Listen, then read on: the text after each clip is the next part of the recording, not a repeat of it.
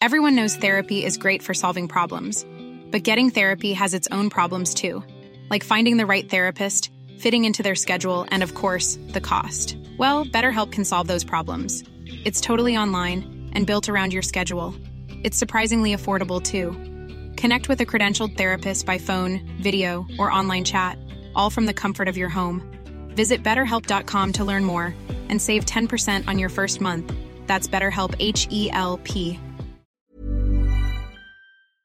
Hello, it's been 129 days since the horror which has engulfed Gaza began.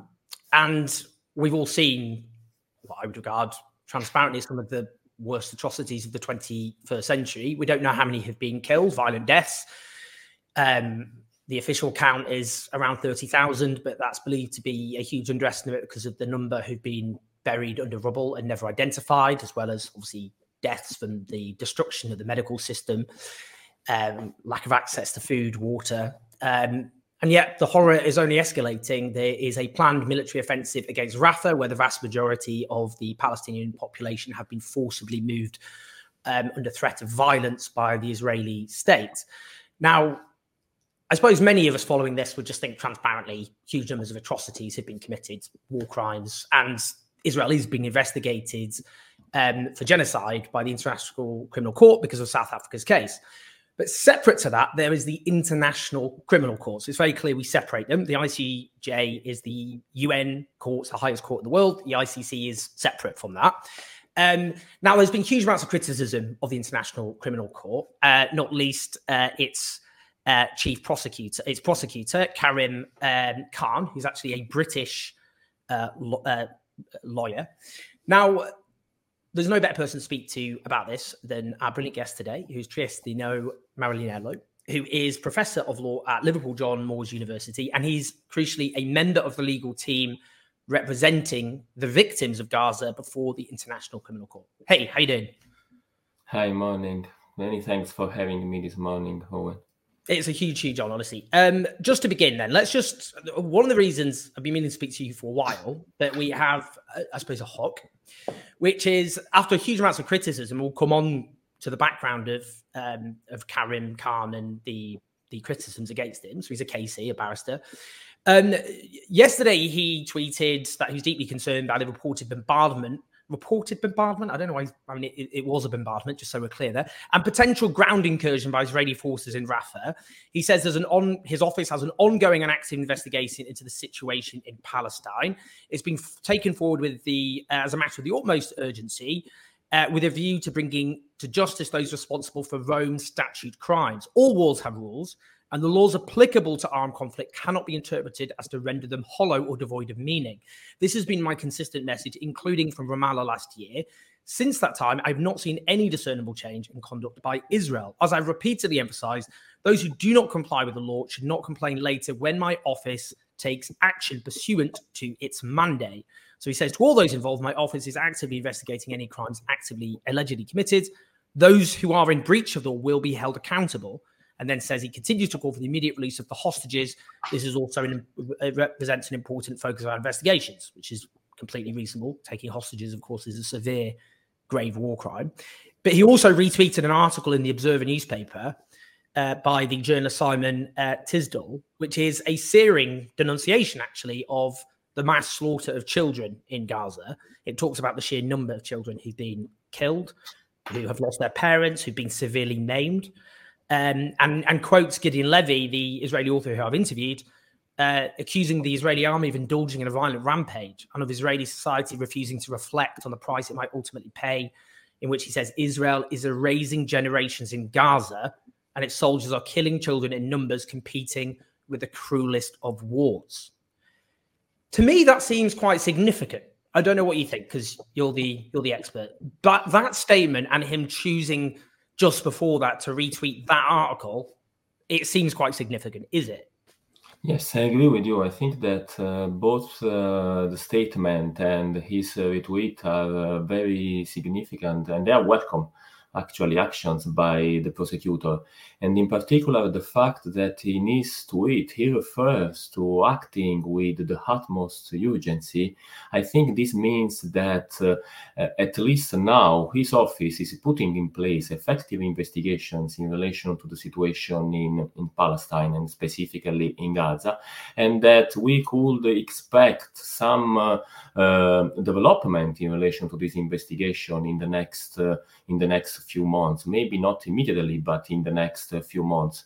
It seems that from his words, these cases might concern war crimes because he specifically refers to violation of international of international humanitarian law. So I think first of all, it's a positive, it's a welcome statement in light of this because the prosecutor is showing a commitment to further actions. On the other side, I think this also shows, or maybe confirms, a, uh, a shift in his approach to the situation in Palestine, uh, because this can be uh, technically labeled as a preventive statement. Preventive statement is part of the policy of the Office of the Prosecutor of the International Criminal Court, which means to put perpetrators on notice, to just send a message that the office is looking at uh, alleged international crimes uh, uh, currently being committed and could intervene if these crimes are not being stopped. Um, it, as I was saying, it's part of the Office of the Prosecutor policy, but Karim Khan has always been very reluctant in issuing preventive statement in relation to the situation in Palestine. In contrast to his predecessor, the former prosecutor uh, Fatou Bensouda, who has adopted this policy in Palestine. For instance, in 2018, Ben Bensouda issued a statement in relation to the forced eviction of Bedouin communities in the West Bank, and that had that action to send to issue a preventive statement to Israel had clear deterrent effect. For instance, the time the government announced its decision to stop this eviction, just specifically mentioning the intervention of the International Criminal Court. While Khan, as I was saying, has always been reluctant, in November 2022, 198 human rights organizations explicitly sent him a letter in which invited him to issue a preventive statement in relation to the escalation of violence in the West Bank and in relation to the designation of Palestinian human rights groups as terrorists by the Israeli authorities, but he simply ignored that call by by the Palestinians and not only organizations. So, uh, and actually, it seems that this was not part of this policy to issue preventive statements, but this is justly in contrast to what, for instance, he did in Ukraine, because in Ukraine he issued since the beginning of the war of the Russian invasion, he issued a number of preventive statements. So, as I was saying, it's a welcome development. It's a shift in uh, his approach, which shows finally that he is also adopting this policy that might have a deterrent effect. Although I believe that at this stage in Gaza, uh, it's not only it's not a matter of anymore of preventive statement. It's crucial to have specific concrete cases and uh, specific request for arrest warrant or summons to appear. Uh, just before I ask a bit more about him in relation to Palestine, and some people again might get confused just about the international legal system because obviously people are aware of the International um, um, Court of Justice and the case South Africa brought. Um, the International Criminal Court is completely different. So, can you just explain what it is um, and it's just in terms of you mentioned Ukraine because about over a year after Russia's invasion, the ICC did issue arrest warrants, including for Vladimir Putin himself. So just worth just explaining what the ICC is and how it works in that kind of way.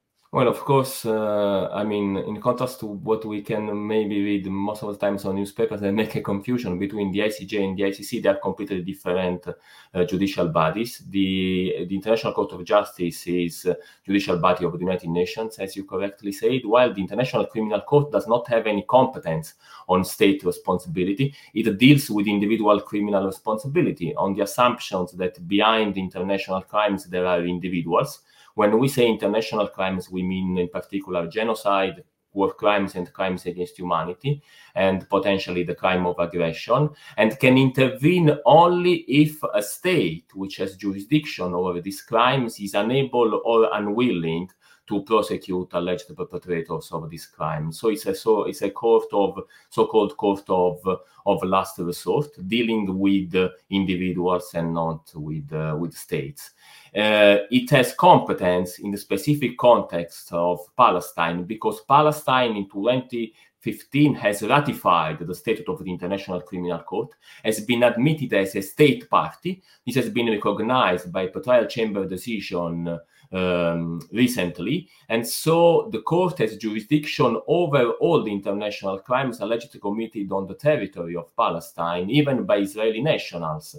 Israeli Israel generally argues that the court does not have competence to deal with uh, with uh, their citizens. But this is not true from a legal perspective. As I said, the court intervenes because Palestine has accepted, has ratified the statute. While in Ukraine, Ukraine is not a state party to the ICC, but Ukraine has accepted the jurisdiction of the court, and that's why the court can investigate uh, alleged international crimes committed on the territory of Ukraine, even by nationals of other countries. And that's an important point because, uh, as you say, lots of people might have seen that Israel doesn't accept the jurisdiction um, sure. of the ICC. My understanding is it's not just so you've got obviously PLO, you've got Fatah, but uh, is it true that Hamas have accepted the jurisdiction of the ICC as well, or have they not? Uh, uh, well, I mean, Hamas is uh, Hamas is but not. They're not a state party, so it's, not, it's not a state party, so it's not up uh, to Hamas to accept the jurisdiction. What, from a legal perspective, what is relevant is that the state of Palestine he's uh, has ratified the statute. And so yeah. that's why not only ratified, but also referred the situation in Palestine to the International mm-hmm. Criminal Court. So that's why the court has come independently on any armed group's positions mm-hmm. in relation to the ICC. So even though we have in practice a divided entities of the West Bank and Gaza, officially in international law, the state of Palestine encompasses both, regardless of the political entities governing both that are different.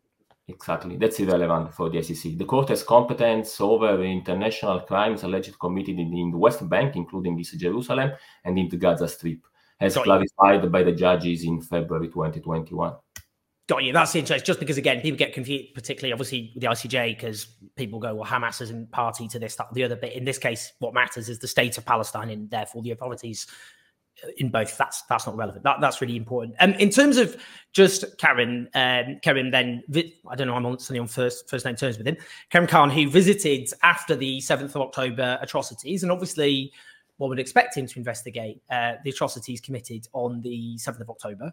Um but he came under huge amounts of criticism because when he visited um, he did go to the occupied territories in the West Bank, but he uh, he was refused entry to Gaza. That's my first understanding. But he uh, refused to go to settlements, um, and he did meet with victims, but only very briefly. Just explain what what the criticism was when he visited sure, not sure, long sure. after the event.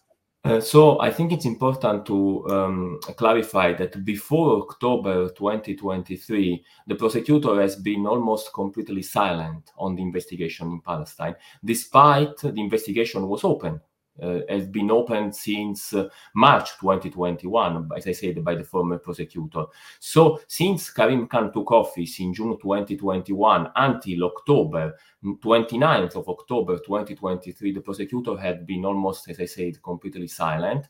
He had not put in place any effective investigations, as is shown by a number of, uh, of, uh, of issues. For instance, uh, uh, Uh, he assigned the lowest budget to the investigation in question in Palestine, uh, which was the lowest, just to be clear, one fifth of the budget uh, allocated to, um, to Ukraine, for instance. He never deployed any investigators, no, no staff investigator from his office visited Israel or, or Palestine. And as I said before, he never issued any preventive statement. So it seems that the prosecutor realized that there was an open investigation after the facts of the 7th of October, in particular on the 29th of October when he visited the Rafah border. Since that moment, which was a positive development to be clear, he undertook a number of actions, issued a number of statements, including the visit to Israel and Palestine that you were mentioning. On one side, this could appear, as I said, as a welcome development, but at the same time, it was, uh, I think, also showing uh, disturbing signals of uh, continuing continuation of the policy of double standards and selectivity. Why I'm saying this? Because the prosecutor, for instance, immediately accepted the invitation of uh, Israeli victims, of uh, families of the victims, which, to be clear, it's part of his mandate, and this is what everyone would expect it from an international prosecutor. But what what uh, one will not expect is that until that moment, he had refused to meet with Palestinian victims. He had refused to meet with the legal representative of uh, Palestinian victims, as well as with Palestinian human rights organizations that have made a huge, uh, huge effort uh, uh, by cooperating with the International Criminal Court so far and by providing information and evidence. In this way, I think he showed a sort of discrimination of victims on the basis of their nationality or ethnicity. This changed, as you were saying, when in Ramallah at the beginning of December, he met with the Palestinian victims in Ramallah. But at the end, it came out that these victims were very disappointed because he had allocated just 10 minutes to meet more than 10 victims. One of them was a woman coming from Gaza who had lost 30 family members. So they showed clear disappointment, and they were again concerned that the prosecutor was continuing with this policy of double standard, looking at the different approach that he was uh, having in relation, as I said, um, to uh, Israeli victims and Palestinian Palestinian victims. Actually, it's quite shocking just hearing that spelled out. It doesn't seem to bode well. I mean, just it, those are choices he's made, which seem quite overt.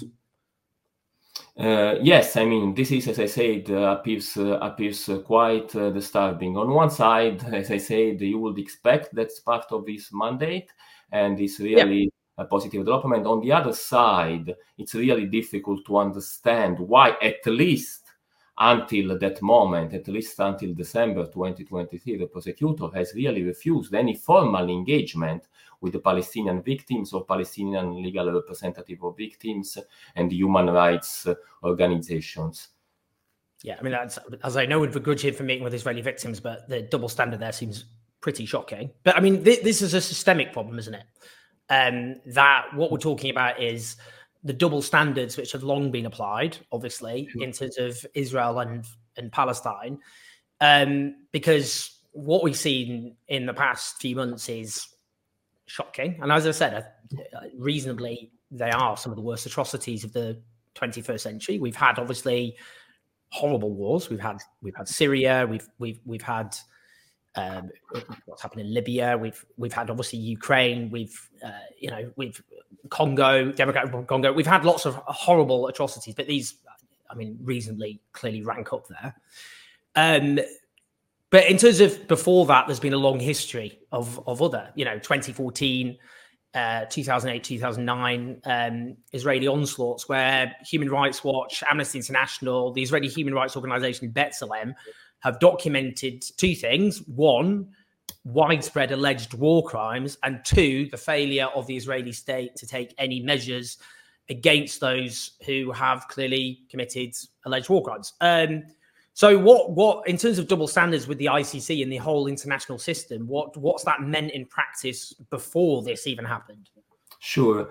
Uh, if we talk about double standards, I think please just let me uh, say a few words about uh, what I was saying before in relation to Karim Khan approach to the situation after October. Because as I said, on one side, this was a positive, was a welcome initiative, but on the other side, as I said, was raising uh, concerns of double standards, not only in relation to the engagement with victims, but also when he spoke about alleged international crimes that his office was investigating. He was very strong and accurate in condemning, firm in condemning Hamas attacks, and again, that's part uh, mm-hmm. that's really in line with what uh, one would expect it from him him, but on the other side, one could not fail to notice the imbalance of words and how he was on the other side approaching what was happening in Gaza or in the West Bank as well. For instance, in all these statements, he focused a lot on non state actors' responsibility, settlers' violence, but he never mentioned settlements and the policy of the states, which are relevant under the Rome Statute because these are war crimes and unless, uh, unless uh, um, says something different. I mean, these are still part of the investigation of his of his office. He never mentioned uh, the killing of hundreds of people by the IDF or by settlers in the West Bank. He, as regards Gaza, he never mentioned the mass killings. Uh, almost 40,000 people at the moment in Gaza. He never mentioned the, ex- the extensive destruction of civilian houses and infrastructure in the West Bank he omitted any references to the context in which this war is taking place, which is the context of a siege, which was already going, blockade in Gaza for the last 16, 17 years, and which itself may amount to a crime against humanity. So that's why it's relevant under the statute of the International Criminal Court. But as you say, this is a systemic prob- problem which comes from far. The International Criminal Court has failed in relation to the situation in Palestine since 2009 in 2009, the state of Palestine accepted the jurisdiction after the military operation in Gaza uh, cast lead. And after three years of uh, preliminary examination, the then prosecutor of the ICC, the Argentinian lawyer Luis Moreno Ocampo, who in these days has been very vocal on what's happening in Gaza, he decided uh, to not open an investigation. To say it better, he decided not to decide because he said that it was not clear whether Palestine was a state, and he delegated this decision to political bodies like the UN General Assembly and the ICC Assembly of State Parties. But even when the UN General Assembly decided in November 2022 that uh, sorry 2012 that Palestine was a state, uh, to make it shorter, he now went back on his decision. So, uh, just to make realities short, I will say that the biggest problem here is the exceptionalism with which the International Criminal Court, but not only, uh, more generally, Western states, not only international organization, with which they have treated the most serious allegation, uh, violation of international law when it comes to Israel this exceptionalism is uh, clearly in contrast to the, to the approach that uh, the ICC, but also states, have had in other contexts. And here, the most, uh, of course, clear case is, uh, is the one in Ukraine, for instance. The same court has been very swift and prompt in uh, the office of the prosecutor here in requesting arrest warrant against Russian nationals uh, while after 15 years there has never been a request of arrest warrant or summons to appear in Palestine. I strongly believe that the impunity enjoyed by Israel and by the Israeli leaders, political and military leaders, is one of the main causes of the serious violation of international law, which may amount to war crimes, crimes against humanity, and genocide. For the first time, this impunity has been uh, uh, violated by the decision of the International Court of Justice. But this never has this has not happened in relation to international criminal international criminal tribunals. So uh, as far as this exceptionalism is ongoing, as far as in particular here Western states decide to um, to place Israel above the law, above international law, I don't think this will be the last war in Gaza or will be the last uh, serious violation of international law that we will have in the specific in the specific uh, in the specific context. If i can add this owen sometimes the arguments used by states in order to create a double standard and to place israel above international law is that it's not a matter it's not a matter for international law here. It's politics that they have to decide they have to intervene because an intervention by an international tribunal could have an impact for instance on an alleged peace process. The question, of course, is which is the peace process ongoing? I mean, we were clearly seeing the last, which is not really a peace process, last attempt was uh, the so called uh, Trump uh, plan, uh, to which was a plan of annexation of Palestinian territory without the involvement of Palestine.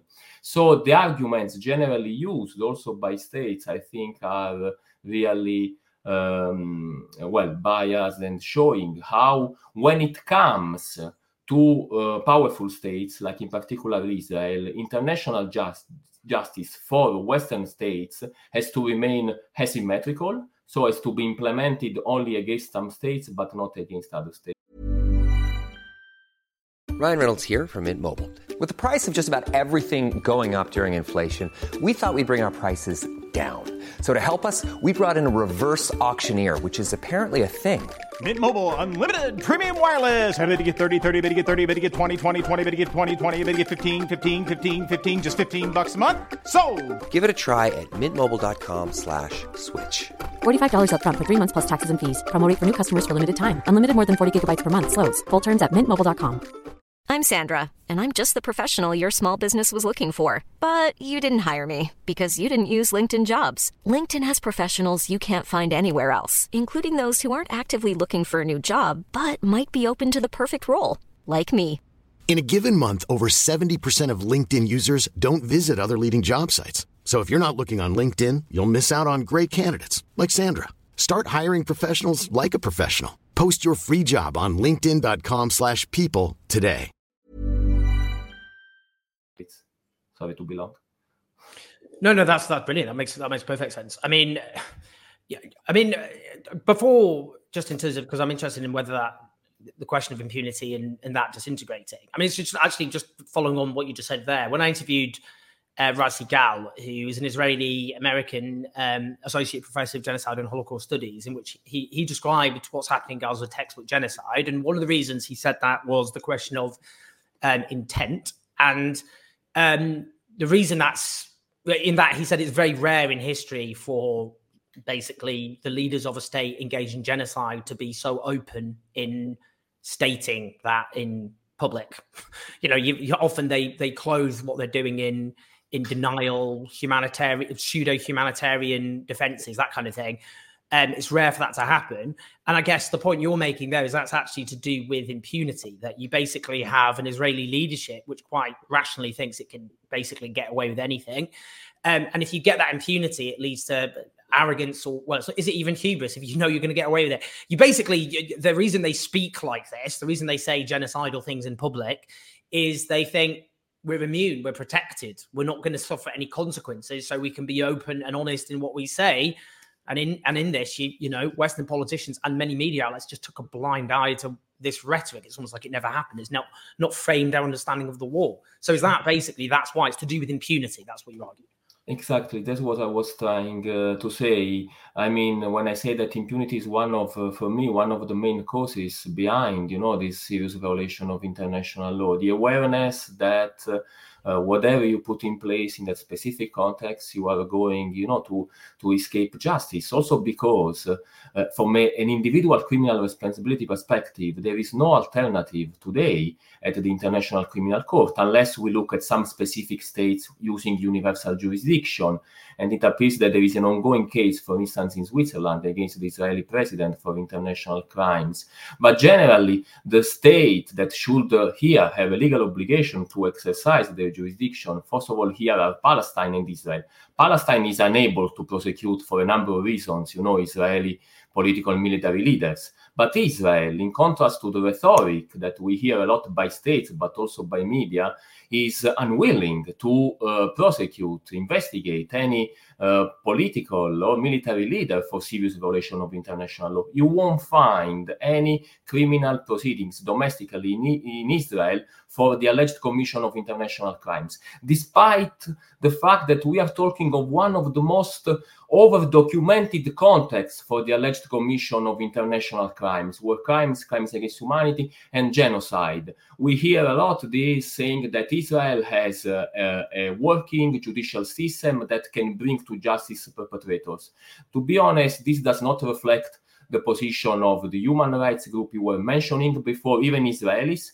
Uh, the Israeli human rights organization B'Tselem, together with the Palestinian Center for Human Rights in Gaza, in the Gaza Strip, they have uh, provided a very detailed assessment in which they show how the Israeli military justice system is put in place to whitewash war crimes, in particular in relation to the Great March of Return. In other words, is put in place to shield perpetrators of international crimes rather than to bring uh, justice. And that's why, for instance, in contexts like the Gaza war in 2014, Protective Edge, there has not been any attempt to uh, try political or senior leaders. To the extent of my knowledge, only some soldiers have been convicted for the theft of a credit card uh, to Palestinians in the West Bank, despite again the abundance of evidence not because I say it, but because it's been uh, uh documented also by UN independent commissions of inquiry, which have established since 2007 8, so Cast Lead military operation that Israel has put in place.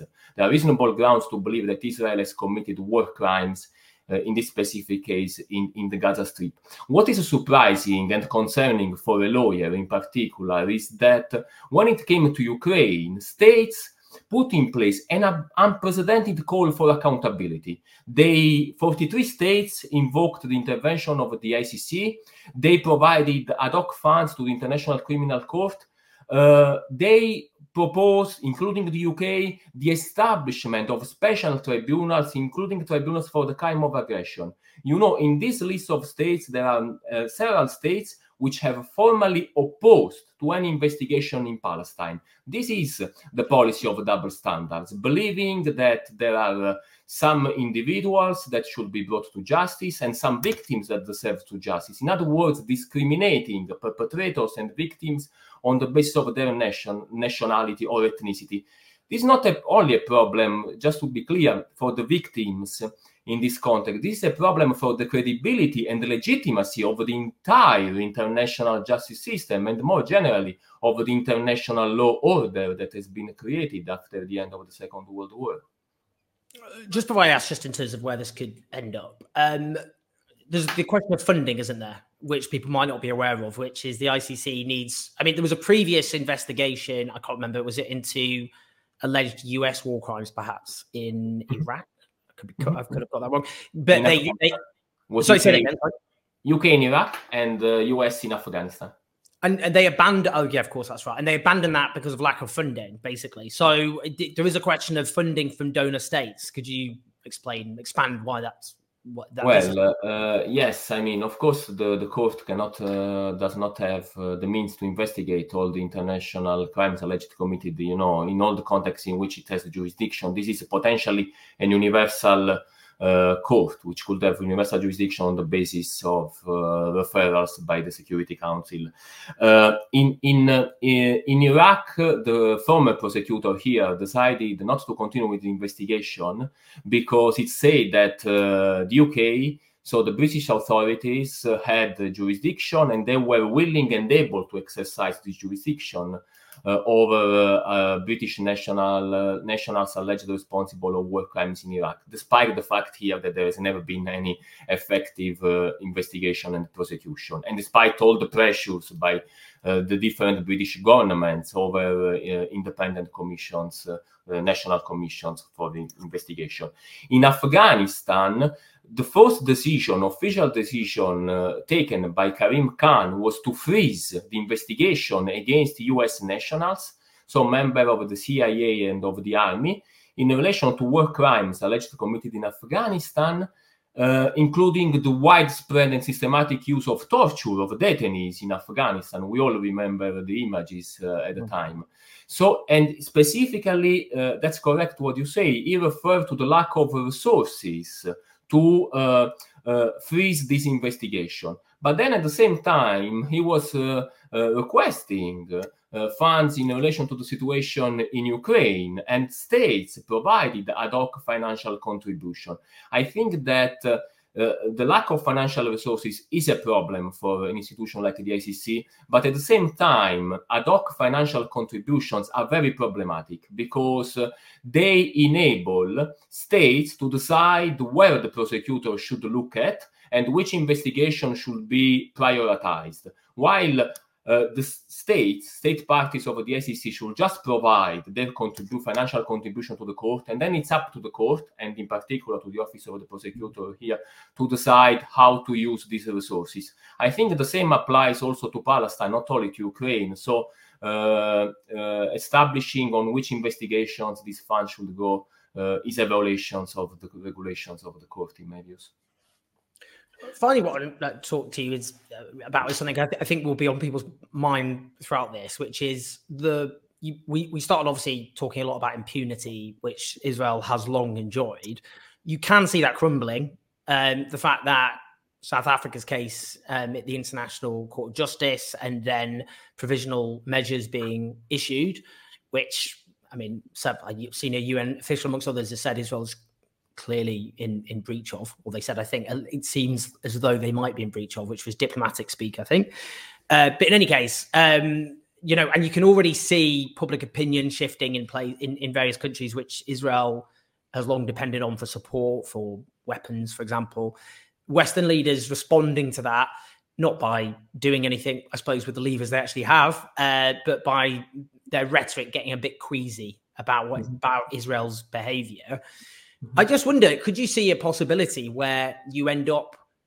Obviously, people will be thinking of Benjamin Netanyahu being prosecuted, and but you know the defense minister you mentioned, Yoav Gallant, who implemented the siege and uh, well did two things actually. He well many things, but two key points I would say is he called for a siege of everything on the basis they're fighting human animals. But less remarked upon, though the ICJ remarked upon this in their judgment, um, is that he called for all restrictions to he said he'd removed all restrictions on the Israeli Defense Force, which is for some reason never really commented upon. So do, do, you see this as possible? Do you think is it possible one day you could end up with Israeli leaders, generals, Israeli soldiers who keep posting what mm-hmm. many of us would consider to be clear war crimes on TikTok for comic amusement for Israeli domestic, uh, you know, consumption? Is that theoretic? Could you see that happening? Is it possible? Mm-hmm. Well, I think uh, the answer is yes. I think that's uh, that's possible. Uh, from uh, what uh, uh, we have seen so far from the really the, the, the evidence in relation to the uh, alleged commission of international crimes, specifically in Gaza, but not only in the West Bank. This entails the involvement of political, uh, political and military Israeli leaders. So, to be honest, I will be surprised to see request of arrest warrant against the so-called small fishes, in this case soldiers, rather than uh, uh directing the criminal uh, proceedings against uh, senior and political leaders. The prosecutor, in a previous statement, he mentioned an investigation in relation to starvation, which is a war crime under the statute of the ICC, depriving uh, pop- civilian population of essential goods like water, um, fuel, electricity, and food. And we have seen the effects of this total siege. No, even premature babies in the, in the west in the Gaza hospital have died because of the lack of electricity. So, uh, in that case, if this is one of the war crimes going to select, uh, I mean, uh, everyone would expected the um, charges raised against Israeli political military leaders, in particular, as you were mentioning, the Minister of Defense uh, Gallant, who established the, the total siege. If it's go- going to look uh, at genocide, of course, this will call into question the responsibility of those senior political leaders who have made clear genocidal statements and have shown, as agreed by the, Uh, the International Court of Justice, a plausible genocidal intent, which is generally the most difficult intent uh, element of genocide to prove. Of course, then the question will be whether or not this arrest warrant, in case they are issued against uh, by the judges, not by the prosecutor, against um, Israeli military and political leaders, are going to implement it or not. The court has issued so far a number of arrest warrants, including against Putin, that have not been implemented. But this does not mean that they are not effective, that they are not useful, or that uh, on this basis they should not be issued because they can have a number of effects also on political grounds, but in particular they could be implemented uh, in, in, in the future, like it ought to happen in relation to other international criminal uh, trials. Yeah. So just to conclude this, I mean, I would expect uh, action at this stage by the prosecutor. He has announced with the utmost urgency, and this action uh, I would be surprised if it did not concern Israeli political and military and military leaders. Here, it's not a matter only a matter of individual criminal responsibility of soldiers. Here, it's a matter of the rules of engagement that the soldiers have received, and as we can see it, without any restraints, without any respect of basic principles of international humanitarian law. So the orders to violate the principle of distinction, in other words, bombing, Uh, hospitals, in general, civilians and civilian objects comes from above, comes from senior political and military leaders. And this is the ones that generally the International Criminal Tribunals looks at, at the, their responsibility, the major responsible of these crimes. So just finally on that, I mean, because as you know, the ICC did issue a response, for example, against Vladimir Putin. I mean, he he was supposed to travel uh, to South Africa, to Cape Town, for a international conference, and the South African government warned that they would actually legally be obliged to arrest him. So he he, he didn't. I think he had to join on Zoom or something. Um, but the point is, I suppose, which is, yeah, in theory, you could get arrest warrants issued. But I guess you know if they were issued this week or next week, which obviously won't happen, but just theoretically, just you know, if that happened, the point is like, who knows how things can shift in five or ten years? Who knows how, you know, in the the, the winds can change, and you can already see Israel's impunity dissolving a bit, and we don't know how things will shift in five to ten years. We live in a very you know the world is in flux. The global south is fluxing it, uh, flexing its muscles more than it did hence south africa's case. So you could end up with an arrest warrant and then five ten years who knows? 15 years but there yeah, could still be justice in the future at some point. Theoretically, that's not out of the question. If I can add on that, uh, but just looking at the International Court of Justice, you know, I have heard a lot of criticism to the International Court of Justice because its decision is not cannot be executed, cannot be implemented. It's legally binding, but then there will be no effect. I think this is not true at all. We are already seeing the effects of the intervention of the International Court of Justice in establishing accountability for the first time since 1948, in establishing accountability for Israel.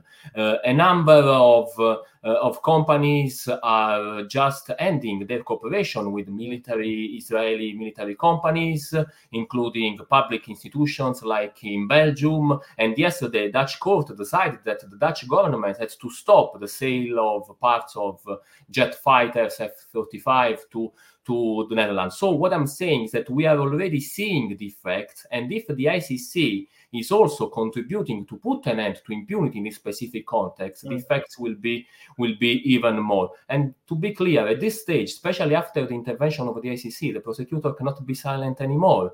It will be uh, a total deprivation, and it will completely undermine his institution of any credibility and legitimacy. I mean, the, the credibility in the global south of the International Criminal Court is already very, very low. When I say in global south, I refer to states, but to human rights groups, to civil society. How then the court could be credible in any future investigation or any future cases in other parts of the world? And you say, as you know, the ICJ um, decision has led to that effect in terms of, you know, in Belgium, Good. Netherlands, in terms of preventing arms sales potentially to Israel. But if the ICC then moved, uh, you could see huge domestic pressure in states like the US. In the key, basically, I mean, the US is the the the, the main protector and defender of of Israel and its impunity as the last superpower on earth. Uh, but you could see that would make a huge difference probably in the internal political dynamics of those states, and that would put pressure on Israel because they're the ones providing weapons and diplomatic support for Israel. And also from a legal perspective, involving uh, third states, in this case, responsibility or individual mm. criminal responsibility for aiding and abetting the commission of international crimes. There has already been a case in the US against Biden, Blinken, and Biden in which a federal court uh, established that it did not have any jurisdiction, but that genocide was plausible and implored the, the Biden administration to stop uh, financial and military contribution to Israel. So these are already important, I think, messages. And mm. uh, after the intervention of the ICJ and potentially of the ICC, even these domestic proceedings, I think, are going to increase. And the possibility that third states or individuals from third states are going to uh, be brought to justice, I think also would be a significant development. And indeed, I've, I've actually interviewed uh, a lawyer who's uh, leading the case um, in mm-hmm. Britain to try and take mm-hmm. legal action against British politicians. So you can see a, a kind of pincer movement of different legal sure. um, of legal actions um, in terms of both in terms of Israel, but also the politicians in Western countries which have facilitated what's happened. Uh, Triestino, that was brilliant. That was so educational. Learned a huge amount there, and I do think, despite as we've discussed, um, the huge systemic failings and also you know the the credible frustrations with the prosecutor it, it, you can it is possible to see how things could shift in a way that people could not have imagined certainly um, a few months ago. Um, so that i think is something worth people mulling over. Uh, do share this video uh, press like and subscribe but tristan thank you so so much. That was fantastic. Thank you very much owen. It was lovely to talk with you this morning even when we're on a budget, we still deserve nice things. Quince is a place to scoop up stunning high end goods for 50 to 80% less than similar brands. They have buttery soft cashmere sweaters starting at $50, luxurious Italian leather bags, and so much more. Plus, Quince only works with factories that use safe, ethical, and responsible manufacturing. Get the high end goods you'll love without the high price tag with Quince. Go to quince.com/style for free shipping and 365 day returns.